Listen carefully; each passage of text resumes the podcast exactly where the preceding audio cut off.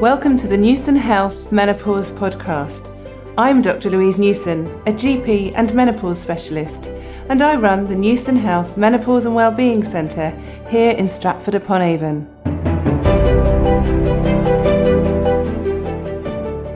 So, today with me in my podcast, I'm really thrilled to have Lorraine Candy, who is the editor in chief for Sunday Times Style magazine. She's also a family columnist for the Sunday Times magazine, and more recently, she's been co hosting a fabulous podcast called Postcards from Midlife.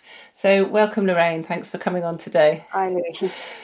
So we we met in real life a few months ago because you were doing a feature, weren't you, for the Times Style magazine about spas. And as many of you know, I do not run a spa. I run a menopause and wellbeing centre. And you were really struggling to find somewhere that offered holistic care. So I enticed you up to my clinic uh, for a day's experience. And when you were there, obviously, I started talking about your own experience. So I'm really delighted that you're going to share some of your story with us today yes, I think it was. I was just perplexed that there was nowhere to go if you were a woman in your kind of mid 40s to 60 that focused specifically on that part because it is a very holistic thing that is needed and what is not needed is unnecessary intervention that's kind of very costly or you know yoga's not going to cure the perimenopause yeah, so i was bizarre that I couldn't find. I, I, we tried the whole of Europe, mm. and uh, we do a big spa special. So we we try and, and tell a story behind each of the pieces that we do. So it's not just about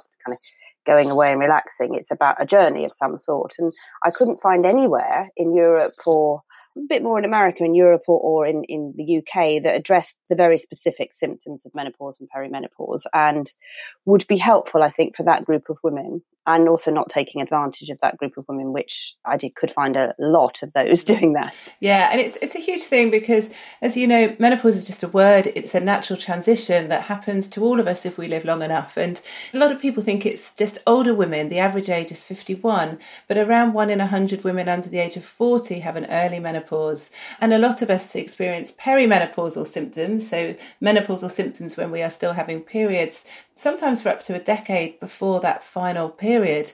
And because it happens to all women, it is, like you say, quite weird that there aren't enough places where people can really receive evidence based, non biased care. And I think traditionally it's because a lot of us haven't had proper education as undergraduates or postgraduates. And a lot of healthcare professionals think, well, it's just about periods stopping. And once your periods have stopped, your menopause is over and you've got this new phase in your life. But as you know, it's when we don't have our hormones, those hormones we never regain because it's they're produced from our ovaries, and once our ovaries stop working, we don't have hormones in our body, so that will last as long as we last, if you like. Yeah. And as you know, it can cause all sorts of experiences, many symptoms, and a lot of people have symptoms that they don't realise are related to their menopause. And then there are health risks as well, such as increased risk of heart disease, diabetes, dementia, osteoporosis. So really doom and gloom for the menopausal women. So we need to think about ways of addressing those in different ways because we're all different, aren't we? So yes, I think also the thing from my point of view, having worked in style magazines and lifestyle magazines, I used to edit Cosmo and I worked on Marie Claire. Having worked in that area and knowing that female audience as well, there is such a stigma around the word menopause or perimenopause. In actual fact, I probably would have been difficult for me to find something physically labelled the yes. menopause spa because I just don't think women would want to talk about it. And the stigma is there because culturally we have created a negativity around it and we've made women feel bad about it. It seems to signify the end. And who wants to go to something like that or experience. So it really, it just needs a kind of. I think we've talked about it before. It needs to be viewed as a depletion of hormones. Absolutely. So that what it's a hormone deficiency that women of this age group, majority of this age group, are going through, and we need to look at the way it's visually represented. We need to look at the way it's talked about and written about, and the way kind of those more male elements of the media consistently make fun of us for you know it's it, kind of the cartoons about the hot flushes. This conversation is skewed and wrong around women so why would you set up a clinic? Absolutely. A spa for them yeah and i think you know start changing. It, you're, you're, right because a lot of people think menopause is middle aged, frumpy women, women with a fan, they're a bit hormonal, they're a bit irritable, don't go near them, sort of thing. I mean, Jennifer Lopez is 50, yeah. and if you see the pictures, I mean, we can't all be J Lo, obviously, because we're not that wealthy and we're, we haven't been dancing that hard for 30 years. But when I try and do a piece on the menopause and we will look at stock pictures, I will be offered a huge amount of women kneeling on gardening pillows and looking tired and not looking in the way that most of us do at this age group. And also we do, you know, being reframed as something positive, as a new stage, as a mm. moving forward is, is that's the kind of thing I'm trying to do with uh, whenever we do features around this. And at the moment, there are quite some really good voices around it. Yes. I would say a couple of years ago, I wouldn't have been able to get anyone to write about it, whereas now I can get some quite glamorous women. I think Gen X has come through to their menopause with quite a vocal, outspoken way about it. And it's also not about wanting to be younger, it's just, you know, it's wanting to be better. And I think it's very valid. Sometimes we get a bit of flack if we do pieces around, you know, how to look after your skin over 50, um, mm. makeup to wear if you're that age, that kind of thing. And in somehow as if we are making it shallow, it's all about makeup, but it is about how mm. you feel. And all those things are vital to the psychology of good mental health for some women. They, they might not be for others, but they are.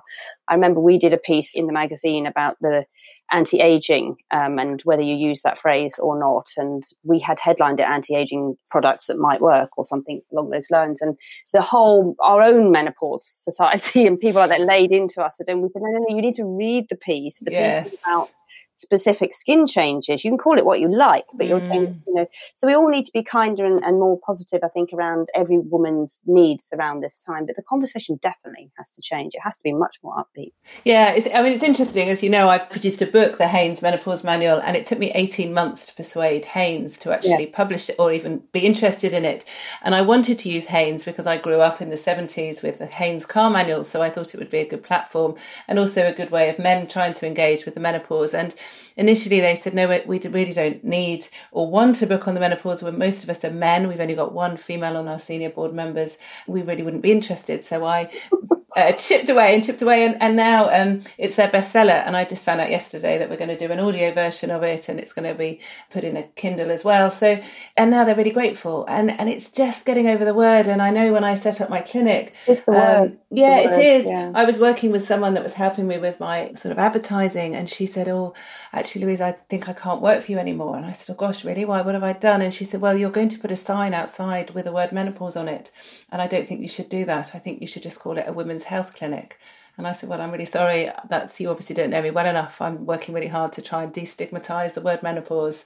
So it has to be in a yeah, sign yeah. outside my building. Well, it's a medical diagnosis as well, and it's you know fifty percent of the population yeah, are going to lose. Well, men indeed as well are going to lose their. You know, yes. it's going to be part of their life is going to change as well at, at, that stage. So I think we have to keep using the word, and we have to keep, mm. but we have to remove it from the connotations that are with it as well. I think that's the that's yeah, the I, I, part. yeah, absolutely, and I think it's really important because you know we're both menopausal women, and we hopefully are enjoying enjoying, you know, this phase of our lives. And it should be a positive experience. And I think we also have to, like you say, think about it as a long term hormone deficiency. We talk about obesity not being an illness, but actually people who are obese have an increased risk of future conditions such as heart disease. And we know that menopausal women have an increased risk yeah. of diseases. So it's really important that we minimize this risk by looking at ways of treatments. So if we think a bit about treatment, obviously hormone replacement therapy, HRT, is only one part of the treatment. It's some women can't have it for various reasons or don't start taking it first line, but it's not the only treatment, as you know, yeah. and that's one of the things you were, were trying to look at when you were trying to find somewhere that offered holistic care. So, talk me through your sort of experience, Lorraine. I think the, the, kind of odd background, and it's one of the reasons we started the podcast, Postcards from Midlife, is because both my co presenter Trish and I were the same age, had hit about 46, 47, and genuinely thought something terrible was wrong with our mm. mental health. I'd written, even written about, I mean, I'm a journalist, but, you know, I've been a news reporter on, on the Times and, and I still didn't put no. all of this mm. together. I wrote a piece about suddenly experiencing anxiety and panic attacks, which had just never happened to me mm. in my mm. life. It was perplexing. I was confused. I looked at all, the ways that you could possibly help or alleviate mm. this. I'd been offered antidepressants by the doctor, which I just thought I don't probably don't need these. I don't. This this feels different mm. from talking to my friends who'd suffered depression. So I wrote a piece in a newspaper. I wrote a piece in Elle magazine, which I edited at the time. And then I was, there was a lot of response from women saying, yes, we're going through this. You should take the antidepressant. Yeah. And, and, and it kind of, it, it continued. And I've been to the doctor several times saying, I just, this doesn't feel like there's other things wrong. My, my bones ache quite a lot and I can't mm. And I am covered in sweat sort of three or four nights a week. And it's like you know Armageddon type sweat. It's mm. not just mm. I'm quite hot and I can't yeah. yeah. So there is something physical. And still, as a journalist, three years over that time, I did not put yeah. any of it together. I was not able to make that kind of connection. And um, it's probably only in the last sort of couple of years I've thought, right, actually, I, this is menopause and perimenopause. Mm. And, you know, we have been inundated with people saying, sure. we had a woman last week email and say, I was going to leave my marriage. This was, mm. you know, I just don't understand what's happened, but I've gone mad and I just thought it's best to divorce. But I've listened to the podcast, I've been to the doctor.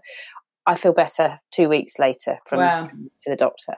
Uh, we had a woman who said she was going to leave her job because she felt that there was something clearly wrong with her. She couldn't remember anything, and she was going. Mm. She wanted to leave before she got fired for incompetence, and it was be the end of her career.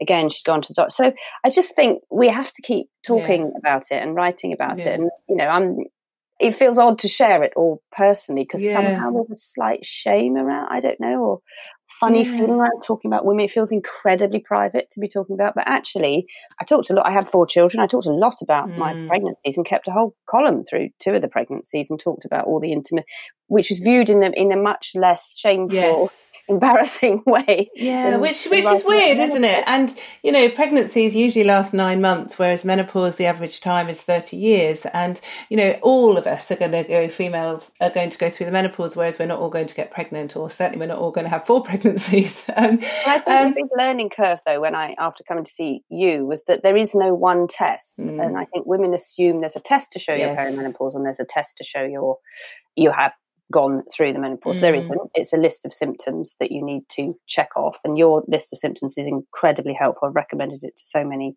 women. And HRT is hormone replacement therapy. It's not a pill that you take that solves yes. it. It's there are different levels that need to be often. You can't check your levels because you don't know what they were before you were perimenopausal. So all of that thinking was completely new to me, and also the thinking around testosterone, which you prescribed mm. for me, which I had read so little about yes. because it's so muddled and confusing. If you're not a journalist, if you're not a writer, if you're not, if, if finding things out is not your job, it's really mm. complicated and it's overlaid by this giant fear that you will get breast cancer and die. And Absolutely, it is a feminist issue in mm. a way mm. because that's weighs really heavy on women, and and a lot of the mm. medical profession have not been helpful yes. removing that fear because it's based on a very flawed study as we discussed absolutely and we have to look at the bigger context with everything as well and you know one of the reasons that i set up my website menopausedoctor.co.uk because i was really shocked and saddened with how little good quality information there was for women across the world which is is a real problem but i mean you had symptoms for a while i had symptoms for six months and this was at the time that i was actually writing my website and lecturing to doctors and saying to doctors you must not miss out or neglect women women who have psychological symptoms such as anxiety, irritability, poor sleep, um, fatigue. And I was experiencing all these symptoms and getting night sweats. And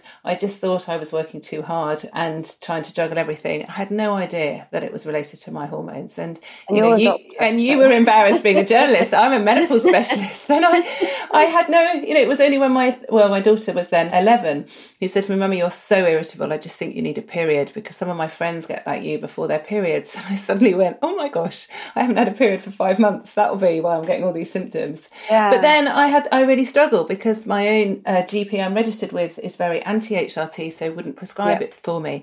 I could have had antidepressants, which I know aren't appropriate. They're not a treatment for the low mood associated with the menopause.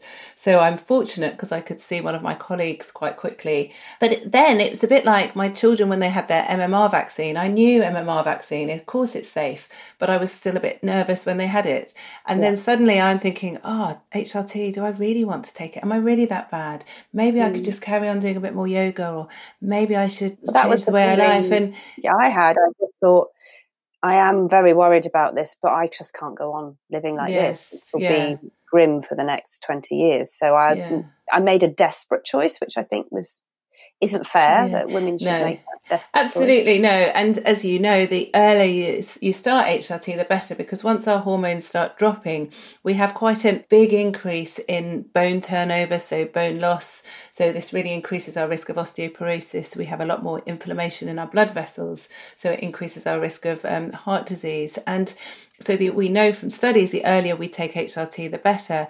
But like you say, HRT just means hormone replacement therapy. So estrogen is the most important hormone, but some women benefit from testosterone as well, which interestingly, we produce more testosterone than estrogen before the menopause. But what I probably hadn't really appreciated so much until I had my own experience is that the dose of estrogen really can change with time and also between women. So, like you quite rightly say, it's not just a fixed dose, you know, one treatment for everyone. And when I started HRT, I felt a bit better, but my mother in law and my mother, who both take HRT, kept saying, Don't you feel amazing? Don't you feel great? And I said, No.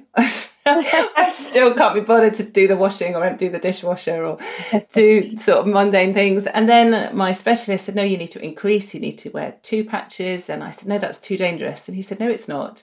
You're still getting night sweats and your level is still low when we measure your estrogen level in your blood. And so I increased and then I started testosterone. And after about six months, I suddenly realized I felt the best I'd felt for about six years. Yeah.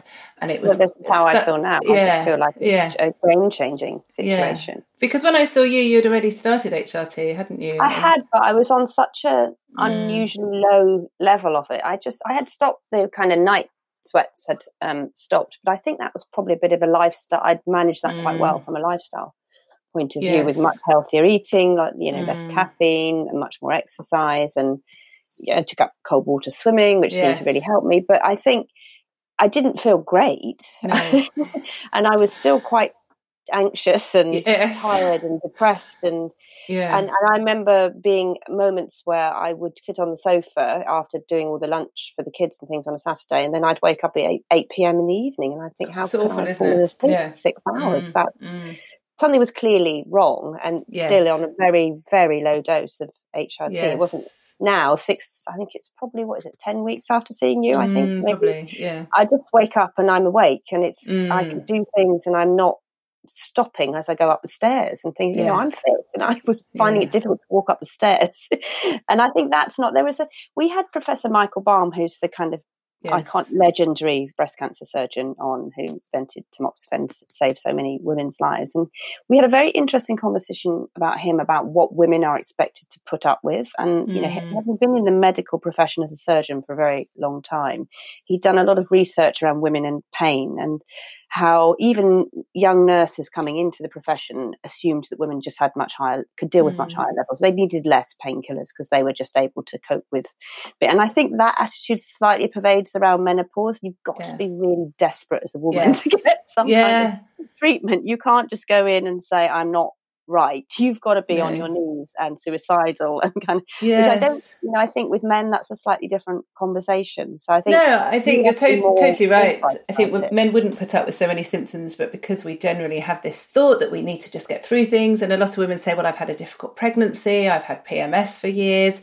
so this is just another transition, but I'll battle through it and I'll come out the other side," and and they do feel a bit of a failure, and and also what really saddens me is that a lot of women try and get help but they still can't get it. And so we see a lot of women in my clinic who have left their partners, who have given yes. up their jobs, yeah. who um, their lives have fallen apart. I saw a lady recently who used to be a governor for a prison, so really dedicated to her job and no one would give her HRT because her sister had had breast cancer, and women with a family history of breast cancer can still have HRT usually. And she had put on five stone in weight. She had stopped running, which was her real joy because her joints were so painful.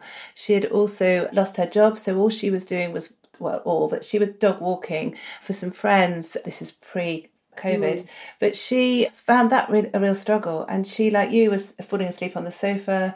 Her life was in tatters. And she'd been going on for five years, back and forth, had been on five different antidepressants. And, you know, she was only 48. So her life has now been transformed. But it, it saddens me that she had to come all the way from Wales to my clinic to spend money, which should be available on the NHS. So there's so much that needs to change. And I really feel that the more women have the knowledge, then they can actually use that to be feel very empowered and then make the right choices yes. and share the decision making with their healthcare professional. I think there is a, a kind of mini revolution happening, which we've talked about, which I'm probably going to try and write a big mm. piece in Sunday Times about. I think there is a lot of changes in the research around estrogen, and it's quite a mm. powerful mm. use now, and the things it saves you from.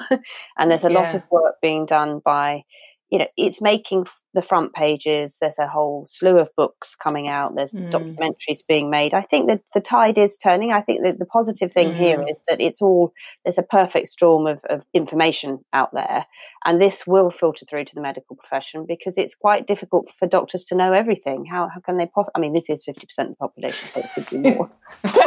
they should know more about it for sure. Yes. But I, I went to a doctor who said, yes, you definitely need HRT. Don't worry, I'm going to put you on it. But then didn't really understand how to prescribe it properly. Yes, yeah. And another doctor who said I'm not and gave me a list of leaflets saying these are the risks with HRT. You're going to mm. take them mm. at your own thing. I'm very anti it. We don't feel it. And I just thought, well, you know, A, I'm quite a wealthy white woman walking into a London mm. surgery. Imagine if I wasn't wealthy, if I'm, this is not my first language and I come from mm. a different place where this is not talked about and it's not culturally part of where I'm from. Mm. It's unbearable to think that a whole group of Absolutely. women are going through just with no help and just kind of pushing on through. Yeah, absolutely. And, and one of the reasons that we're developing the app Balance that you know about that's coming yeah. out in the next few months is to really reach globally women and especially women in other social groups and ethnic groups as well, where it's not so acceptable to talk about. And mm. I certainly know myself when I realised what was going on and I said to some of my friends, Gosh, I'm menopausal, I need to take HRT. And quite a few of them were really negative and said, yeah. But that makes you feel really old and you can't have children. And I said, Well, I've got three, I've been sterilised. I don't want more children, you know. Um, but it was that real sort of nail in the coffin, and I thought, gosh, this is this is amazing because I am vocal and I, I'm, you know, I'm very privileged in the way that I live. Whereas, how could I talk about it if I didn't have anybody who I could talk about? And certainly women from ethnic minorities, it's all very much hidden. They're not allowed to talk about any symptoms, and certainly symptoms such as reduced libido or vaginal dryness. Yes. There's no way they could talk about it to anyone. No. So these women are really needlessly suffering, and it really frustrates and, and saddens me that something that's yeah. so easy to treat is not being addressed. Also, as I'd said to you and asked you, is it really expensive HRT and yeah. uh, is it phenomenally expensive and those are probably the underlying no not at all no it's, it's not. not. it's, it's not really easy to prescribe it doesn't affect the budgets at surgeries no. it's not crippling the NHS it's not a really cancer drug. It's... No, it, we've got really good long term data as well. Because some of my friends who are more cynical about my work have said, "Yeah, but there'll be another study that come out tomorrow, Louise, that will say something different."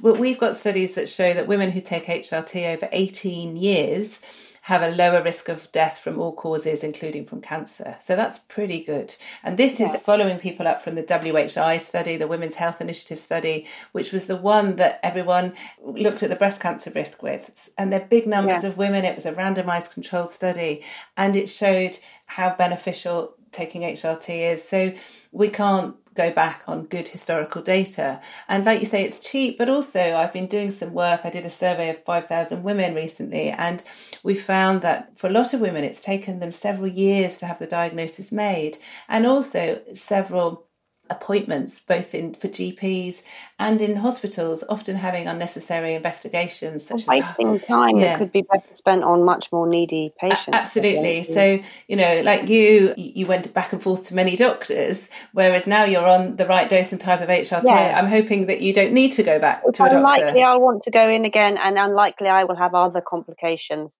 yes. as you said, osteoporosis that will mean I take up time better served someone else because this is a, a very common Absolutely. Oh, you Yeah. and, and, and easy to treat. Yes, so that, that's exactly right. And I'm developing a menopause education program with a company called FourteenFish, which is going to be launched soon.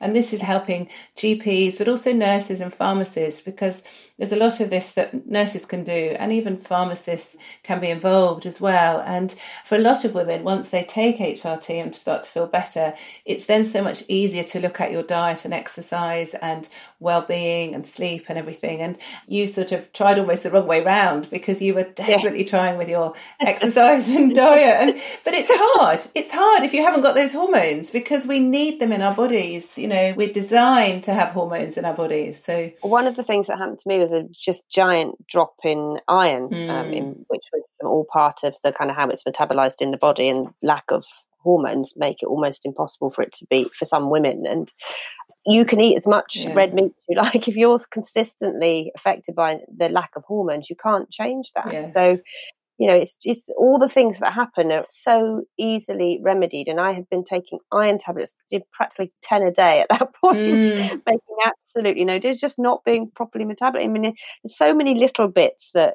can be changed so quickly. Absolutely, yeah. And a lot of people have low iron because of the heavy periods that occur. So a lot yes, of people think yeah. that uh, menopause periods get less frequent and lighter, but there's a lot of women where periods become closer together and heavier. And there are some really good treatments available um, for women who have heavy periods and a lot of women choose to have a Mirena coil, which thins the lining of the womb, stops periods, yeah. and it can be used as a progestin part of HRT. And there are another non hormonal treatments we often use for heavy periods. And I'm quite shocked sometimes by women telling me how heavy their periods are, and they're not getting any help for that, let alone their menopause as well. Yeah. I mean, I, as a, mine were debilitating, really. There was, if a meeting was going to be longer than an hour, it would be a problem mm. for me. And that's my job to be in meetings and to go and give talks and to be out and about of an evening mm. and to kind, you know, and I was trying to move my whole life around this kind of cataclysmic periods yeah. that were occurring, thinking, you know, this is ridiculous. It can't be normal. Having had the world's easiest, mm. simplest, almost non-existent periods up until that. And again, presenting with a doctor saying this is mm. just I can't I don't know how I'm going to deal with this. this I feel like there must be something wrong. Have I got a tumor? Have I? Mm. And still being told no, no, no. It's just you know you just change as you get older. it's very difficult because for a lot of women, the symptoms last for several years, sometimes even decades. Mm. So it's not something we can just cope with ourselves. And, you know, I often think, can you imagine what the world would be like if more women were on the right treatments and receiving the right mm. help? Because I think traditionally in the past, historically, women have been very suppressed. And, you know, our role was at home with our apron on, cooking supper for our husbands, which thankfully has changed. But for a lot of women, you know, they've worked really hard to reach the prime of their career. They might be at a place where their children have left home and they can really get to their next stage in their career or their life or decide to do something different. And then their menopause hits them. And I saw a lady recently who said to me that she had, um, bought a new pair of walking boots and she'd had her previous ones for 10 years and never worn them. And then the past year, since she'd been feeling better, she'd been out doing really good walks with her dog. Mm. And she said, It's amazing. She said, I don't have a walking stick anymore. My walking boots have worn down. But there's a whole army of women who now are being, I think, in the next five years, being treated well, mm. properly, medically, who are now going to be so much more valuable to society yes. and part of life in a way. And I, I, think that's the kind of mini revolution that's happening. We're kind of we're back.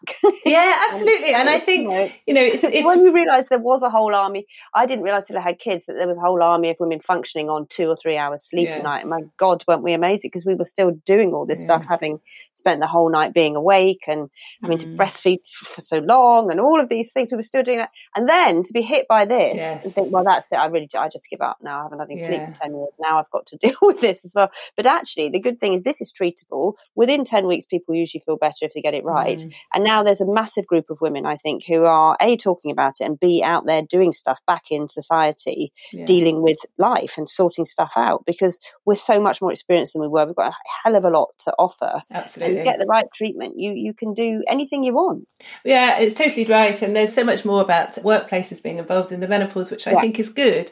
But actually, what I don't think women need is to have adjusted work. They need to no. be more flexible with their times because actually, if they have the right treatment, then they're better at their work than they were before. So yeah. I feel a lot of companies should be working with their employees to try and help them access good quality menopause care in the same way that a lot of employees give health insurance, but sadly menopause isn't covered in by health insurance. So there yeah. need to be savvy ways of really trying to help women properly in the workplace so they can get back to their work and be the best that they want to be. I've had so many women at the Sunday Times come up to me to say, "Oh my God, I've listened to the podcast. I think I can go now to today. I know what to ask the doctor." I mean, these yeah. are again journalists, high profile, mm. hard-working executives who've changed just by getting the right Mm. information mm. and i think but it's still done in a kind of secretive conversation yes. yeah. there is no need to have a secretive conversation about something that's quite easily sorted it's just another problem that women can sort out absolutely yeah no brilliant so oh thanks ever so much for sharing and i think there's so much more so watch this space everyone that's listening because i really feel we can really make a difference with all the work we're doing together so well i think you're making a huge difference oh. the, you make the information easy to understand which gives us the power i think women the power to kind of ask for what we want in Good. simple terms, which yeah. is just doing it. Brilliant. So before I finish, Lorraine, can I just ask you for three take home tips for women who want to feel more empowered and not sure how to to get the right help and advice? I think feel your power for a start. You know, you you have lived an amazing life. We have been through families. We've all had got an enormous amount of experience. So don't let that internal voice in your head tell you that you don't have the confidence at this age. And secondly, just get the information before you go anywhere or do anything. Read it, write it down. I did a lot of writing down because I kept forgetting mm. things. Make sure you write it down and spread the word. You must talk to other women when you meet them and they chat about how awful they're feeling or anxious or they've had a panic attack they've never had it before. I think there needs to be a whole group of us out there saying you might be perimenopausal. Why don't you go to your doctor? Look at this website. Brilliant. Thank you ever so much. Thanks for your time. For more information about the menopause, please visit our website www.menopausedoctor.co.uk.